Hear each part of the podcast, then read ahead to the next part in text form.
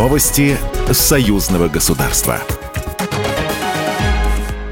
Здравствуйте, в студии Екатерина Шевцова. Лидеры России и Беларуси Владимир Путин и Александр Лукашенко направили соболезнования президентам Турции и Сирии Реджепу Тайпу Эрдогану и Башу Асаду в связи с многочисленными жертвами землетрясения в этих странах. Глава российского государства отметил, что россияне разделяют печаль и боль тех, кто потерял своих родных и близких, а также надеются на скорейшее выздоровление всех пострадавших в связи с трагическими последствиями землетрясения. Александр Лукашенко от имени белорусского народа от себя лично также выразил искреннее соболезнование турецкому и сирийскому народам в связи с гибелью большого числа людей в результате разрушительного землетрясения.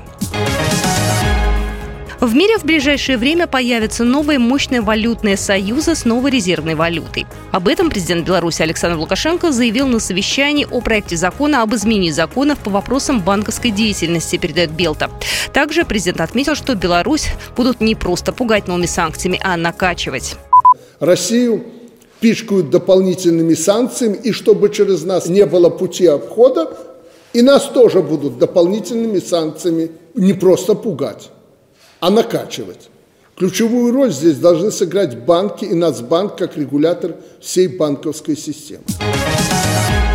Чрезвычайный полномочный посол Республики Беларусь в Российской Федерации Дмитрий Крутой встретился с членом Центральной избирательной комиссии Российской Федерации Павлом Андреевым, сообщили в посольстве Беларуси в России. Стороны обменялись мнениями о развитии сотрудничества между центральными избирательными комиссиями Республики Беларусь и Российской Федерации, обсудили вопросы расширения двусторонней договорно-правовой базы взаимодействия в избирательной сфере, говорится в сообщении дипмиссии.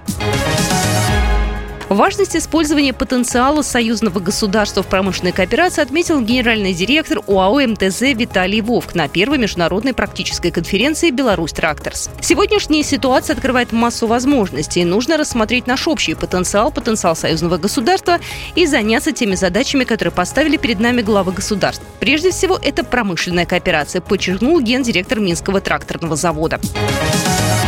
Беларусь до апреля получит российские вертолеты Ми-35М. В 2023 году запланирована также покупка самолетов Су-30СМ. Об этом сообщил командующий ВВС и силами ПВО Беларуси Андрей Лукьянович в эфире белорусского телеканала СТВ, передает ТАСС. Он также сообщил, что радиотехнические войска получат маловысотные радиолокационные комплексы «Роса» белорусского производства и радиолокационные станции «Восток». Также спланирована поставка значительного количества авиационных средств поражения, добавил командующий ВВС и войсками ПВО. Программа произведена по заказу телерадиовещательной организации Союзного государства.